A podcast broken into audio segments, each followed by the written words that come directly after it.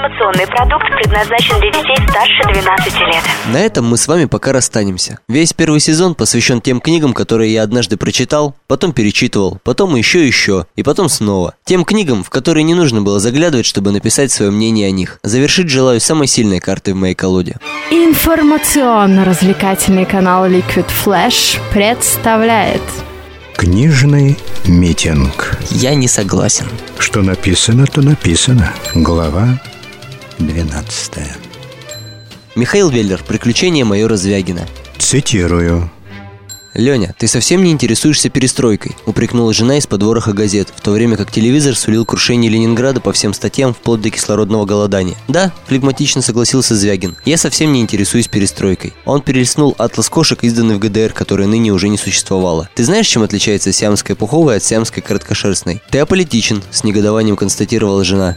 «Я аполитичен», – коротко кивнул Звягин, любуясь кошачьим портретом. «А в газетах пишут...» «Я знаю, что пишут в газетах.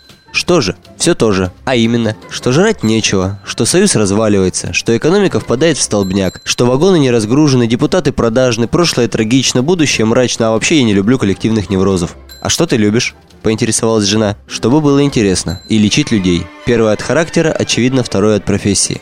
А это тебе не интересно? И она с характерными интонациями учительницы с 20-летним стажем стала читать о благополучном пенсионерстве палача, пытавшего Вавилова. «Я бы его убила», – с прямотой звенящей юности очеканила дочка, появившаяся в дверях. «Да?» – зевнул Звягин. «И как же ты бы его убила?» «Расстреляла».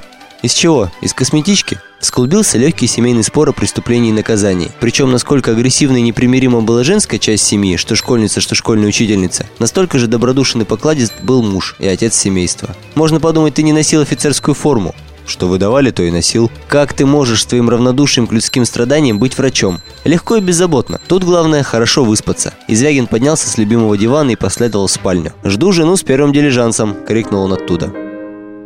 Ты читал эту книгу?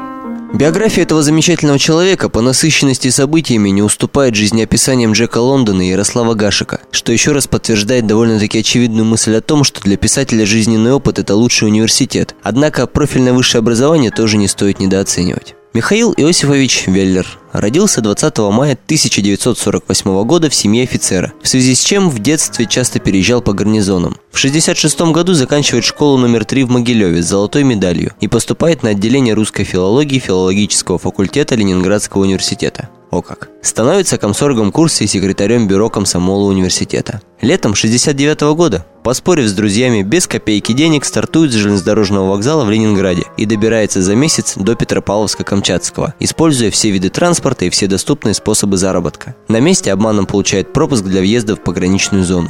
В 70-м году уходит в академический отпуск. Весной уезжает в Среднюю Азию, где бродяжничает до осени. Затем переезжает в Калининград и сдает экстерном ускоренный курс матроса второго класса. Уходит в рейс на траулере рыболовецкого флота. В 1971 году восстанавливается в университете, работает старшим пионер-вожатым в школе. В университетской стенной газете впервые помещается его рассказ в 1972 году защищает диплом по теме типа композиции современного русского советского рассказа. После окончания университета примерно полгода служит в армии офицером-артиллеристом, комиссован по состоянию здоровья. В 1972-1973 годах работает по распределению в Ленинградской области учителем-словесником и воспитателем продленки в сельской восьмилетней школе. Уволен по собственному желанию. Огромному. Затем Михаила как маятник носит по всему Советскому Союзу. Он устраивается рабочим бетонщиком цеха сборных конструкций ЖБК-4 в Ленинграде. В качестве вальщика леса и землекопа уезжает летом 73 года с бригадой шабашников на Кольский полуостров и Терский берег Белого моря. В 1974 году работает в Государственном музее истории религии и атеизма, это Казанский собор, младшим научным сотрудником, экскурсоводом, столяром, снабженцем и заместителем директора по административно-хозяйственной части. Универсальный солдат. В 1975 году корреспондент заводской газеты Ленинградского обувного объединения «Скороход», «Скороходовский рабочий», исполняющий обязанности заводелом культуры, ИО заводелом информации. Там же он начинает публиковать свои рассказы в официальной прессе. С мая по октябрь 1976 года перегонщик импортного скота из Монголии в Бийск по Алтайским горам. Осенью 1977 года вступает в семинар молодых ленинградских фантастов под руководством Бориса Стругацкого.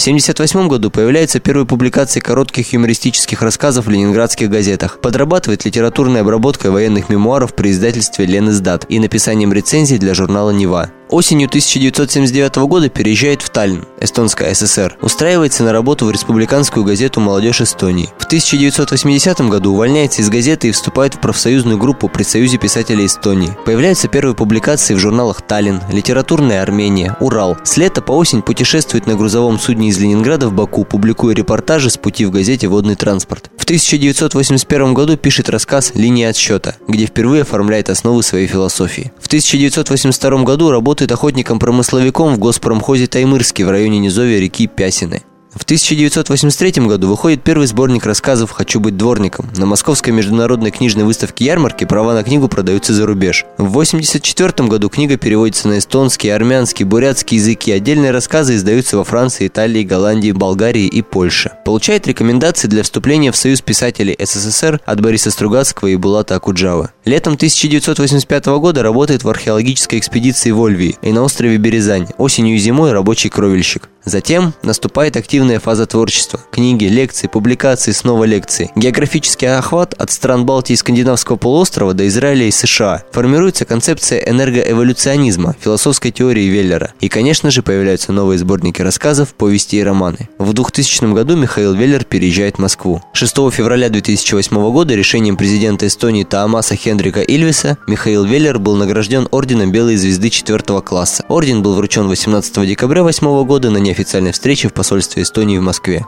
А вот еще...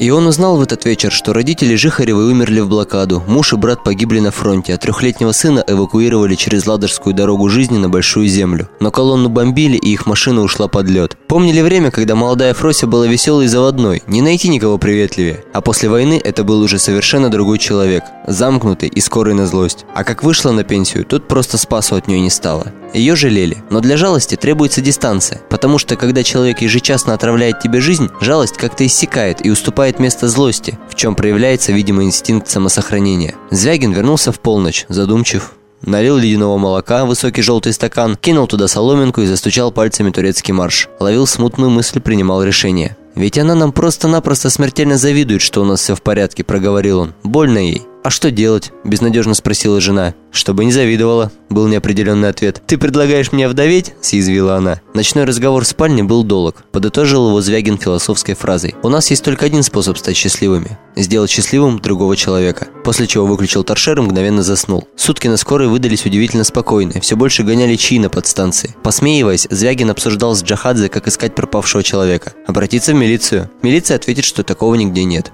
На утро после дежурства он входил в высокие створчатые двери Музея истории Ленинграда. Ты читал эту книгу? Первое издание романа «Приключения майора Звягина» вышло в 1991 году в Ленинграде под маркой эстонского издательства «Периодика». За прошедшие с той поры годы суммарный тираж составил что-то около миллиона экземпляров. Показательно, не так ли? Герой. Не в смысле персонаж, не действующее лицо, а именно герой. Настоящий человек 20 до, пожалуй, 21 века. Профессионал, циник, моралист, интеллектуал, любитель комфорта, но чуждый стяжательству. Наверное, такая умеренность прививается армией, привыкшей обходиться только функциональными предметами только в должном количестве, человек не будет обременять свою жизнь балластом ненужных вещей. Отменное чувство юмора, великолепное здоровье, не положительный и не отрицательный, живой, настоящий майор Звягин. Если быть точным, Леонид Борисович Звягин – майор в отставке, десантник, медик, врач скорой медицинской помощи славного города Ленинграда. Женат, двое детей. Есть люди, которым нужна помощь. Не то чтобы они ее просили, они даже смирились с неизбежностью существования в своей беде. Сжились, Привыкли. Так и закончилась бы каждая отдельно взятая история из представленных в книге, если бы на пути пораженцев не встретился бы Звягин. Человек, который в состоянии найти в себе силы, проблему, подобрать решение и помочь воплотить его в жизнь. Озлобленная пенсионерка. Казалось бы, кому какое что, но как заставить полюбить жизнь человека, обожженного войной? Звягин знает. Молодой парень получает от онколога приговор. Руки опускаются. Горе родителей, отчаяние. Кто или что может им помочь? Звягин может. Пытается и отыгрывает одну жизнь у Костлявой в шахматы. Некрасивая девушка, похожая на мелкого, окрысившегося зверька, презирающая весь мир за то, что мир презирает ее. Звягин задается вопросом о красоте и получает ответ. И помогает абсолютно незнакомой девчонке абсолютно безвозмездно стать красивой. Холодный, уверенный и твердый взгляд, брошенная в собеседника фраза «Я тебя научу жизнь любить». Спокойствие хирурга и азарт игрока творят непостижимые вещи. И они перестают казаться невозможными. Эта книга о тончайших операциях на человеческих душах и о правильных поступках настоящего мужчины. Цитирую. Существо стояло на автобусной остановке, сунув руки в карманы широченной блекло-черной по моде куртки. Зато джинсы были в облипку, и даже самый скверный геометр не назвал бы линии ног прямыми. «Это он или она?» – усомнилась жена в нелепом силуэте. «Оно!» – полыхнул сарказмом Звягин. Одета, обута, грамотно обеспечена, страшила страшилой. Из подвязанной шапочки по ним презрительно скользнули глазки, крохотность которых искупалась размерами носа, наводившего на мысль об орлах и таранах галер. Поможет несчастный страхолюдине твой профессор Хиггинс со своей ванной и фонографом. Говорить нынче умеют все. Телевидение. Дурак дураком ошпарит как диктор. И манер в кино насмотрелись, и одеваются по журналам. Нищих нет. Да, да, поспешно согласилась жена, таща его вперед, но немного не успела. «О, какая ужасная селедка!» – тихо поразился юный босок. «Гибрид швабры и колючей проволоки», – согласился тенор, и пара приятелей остановились было рядом. Нелестная характеристика услышалась и той, кого касалась. Вздернув губу, девица отрубила фразу не из словаря диктора телевидения. Приятелей шатнула. «Развлекаемся?» – спросил их Звягин, улыбаясь мертвой улыбкой, шрамик на скуле побелел. «Леня, Тревожно сказала жена, меняясь в лице. «Мы идем в Эрмитаж. Приятелей сдуло». Публика изображала непричастность к происходящему. Скандализованная старушка обличала нынешних. Запахло склокой. Девушка тщетно принимала независимые позы. Напряжение гонимого существа исходило от нее. «Мои ученики ходят в Эрмитаж чаще, чем мы». Звягин задумчиво сощурился. Глаза его затлели зеленым кошачьим светом. «Пигмалион», – процедил он. «Хиггинс, Шоу». Он переступил на месте, подошел автобус. «Ира», – Звягин поцеловал жену, – «сходи сегодня сама». «Ну, пожалуйста». Ответ не успел, он как-то сразу отдалился от нее и переместился к остановке, будто влекомый посторонней силой. Вслед за девицей втиснулся в автобус и двери захлопнулись. В автобусной толчее он бесцеремонно в упор разглядывал злополучное создание. Через минуту оно задрало прыщеватый подбородок и, ответив ему высокомерным взглядом, отвернулось оскорбленным лицом. За четверть часа на лице сменились все оттенки независимости и неприязни. Резкие черты Звягина не выражали ничего, кроме интереса естествоиспытателя. Стоп. Снято. К сожалению или к счастью, не все книги экранизированы. Тут особый случай. Чтобы передать всю мощь такого произведения, нужен и актер от бога, и режиссером, чтобы был сам дьявол, не меньше. В противном случае ничего хорошего из этой затеи не выйдет. А если бы снимали в Советском Союзе, то, скорее всего, получился бы отменнейший сериал. Что-то вроде «17 мгновений весны» Татьяны Леозновой. Если говорить про наше время, я бы поставил на автора бесподобного сериала «Ликвидация» Сергея Урсуляка. Цитирую. Онколог вздохнул и махнул рукой. Что хмурый? Эх, сейчас перед уходом мальчишку смотрел, 26 лет, сплошные метастазы. Жалко пацана, еще несколько месяцев. 20 лет привыкая, все не привыкну как-то. Как непривычно подобной ситуации врачам, повисла секундная пауза. Эта пауза, также привычная, обозначает собой утешение, скорбь, примирение с собственным бессилием. Звягин помрачнел, сосредоточился, пробарабанил пальцами. Пауза неловко затягивалась, меняя тональность и настроение. 26? Рановато ему. Рано. Фельдшерица виновато пояснила. Мы сегодня больную не довезли». Фраза подразумевала «Вот папа док и нервничает, переживает». «Хотите опротестовать приговор, Леонид Борисович?» Небрежно осведомился Гриша, лохматый, очкастый, вечный студент, вечный фельдшер скорой, внемлющий Звягину с преданностью щенка. Прозвучало неуместно льстивой подначкой, которая попахивает безграничной верой в кумира. Звягин зло зыркнул, скривил рот. «Подъем!»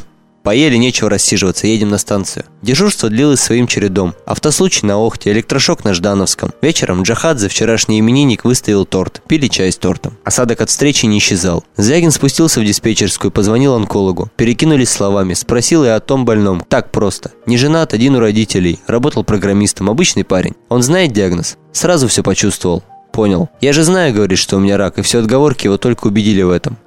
Боится? Очень. На этой почве часто происходит нервный срыв. Он в сильнейшем стрессе, подавлен, угнетен. Довольно обычно, к сожалению. Радиоизотопы, гистология. Ошибка возможна? Он поднялся в комнату отдыха, недовольный собой. Смутные обрывки мыслей роились в голове. «10.32, на выезд. Огнестрельная», – прожурчал динамик голосом диспетчерши Валечки. Сменившись дежурство, Звягин не лег спать. Расхаживал по пустой с утра квартире, посасывал ледяное молоко через соломинку, сопел мрачно и сосредоточенно. «Ерунда», – объявил сам себе хмуро. «И чего меня заело? Ну, есть же такие заболевания. Клинический прогноз неблагоприятен. При чем тут я и что я, собственно, могу сделать? И что это вообще на меня нашло? Дичь какая-то». Ну, как говорится... Как говорится, хорошие книги, большие отзывы. Погнали. Дюк.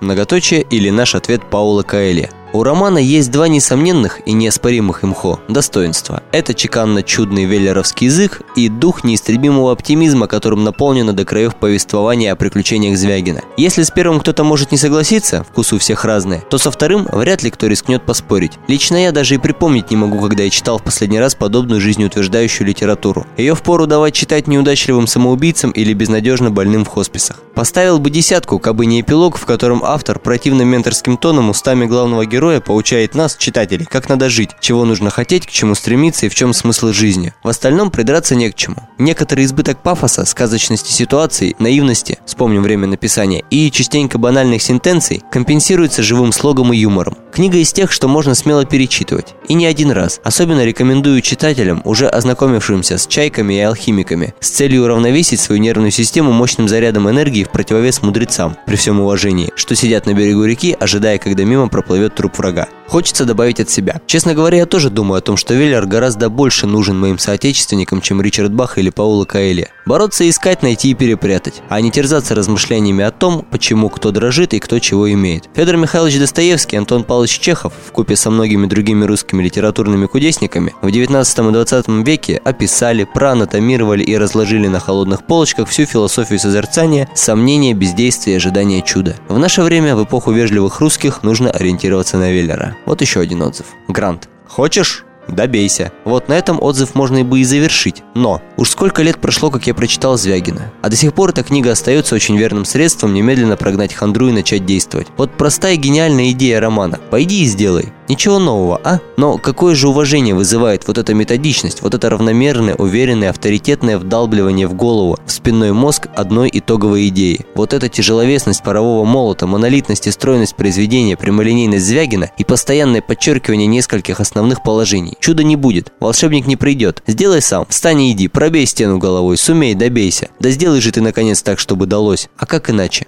Человек ленив, слаб, суеверен. А тут еще надо приложить усилия, труд, терпение надо. И работать, очень много работать. Можно поспорить насчет авторского метода. Звягин не всем понятен из-за своей прямолинейности, плюс в реальной жизни таких Звягинах не бывает. Никто не придет и не поможет. Ну так помоги себе сам, излечись, стань красивым, учись побеждать. Запрети себе жалость к себе и искуление. А не можешь, ляг и лежи в направлении мечты. Это единственное произведение Веллера, которое с удовольствием поставлю на полку. Но это уже русская классика. Что хотите об авторе, об его образе мысли и взглядах, о дальнейшем дальнейшем скатывании. А вот Звягин – это пожалуйста, это навсегда. Уже остальное, конечно, чисто интеллектуальные кунштюки и постепенное давление стилей и фразы над смыслом. Великий последний шанс, все о жизни. Но вот со Звягина я автора буду уважать всю жизнь. Хотя в последнее время язык отличен, стиль энергичен, идея простая и гениальна. Сто раз повторить. Хочешь – добейся. Подкрепляя доводами, фактами, выкладками и одной очень простой мыслью. Ничего невозможного нет.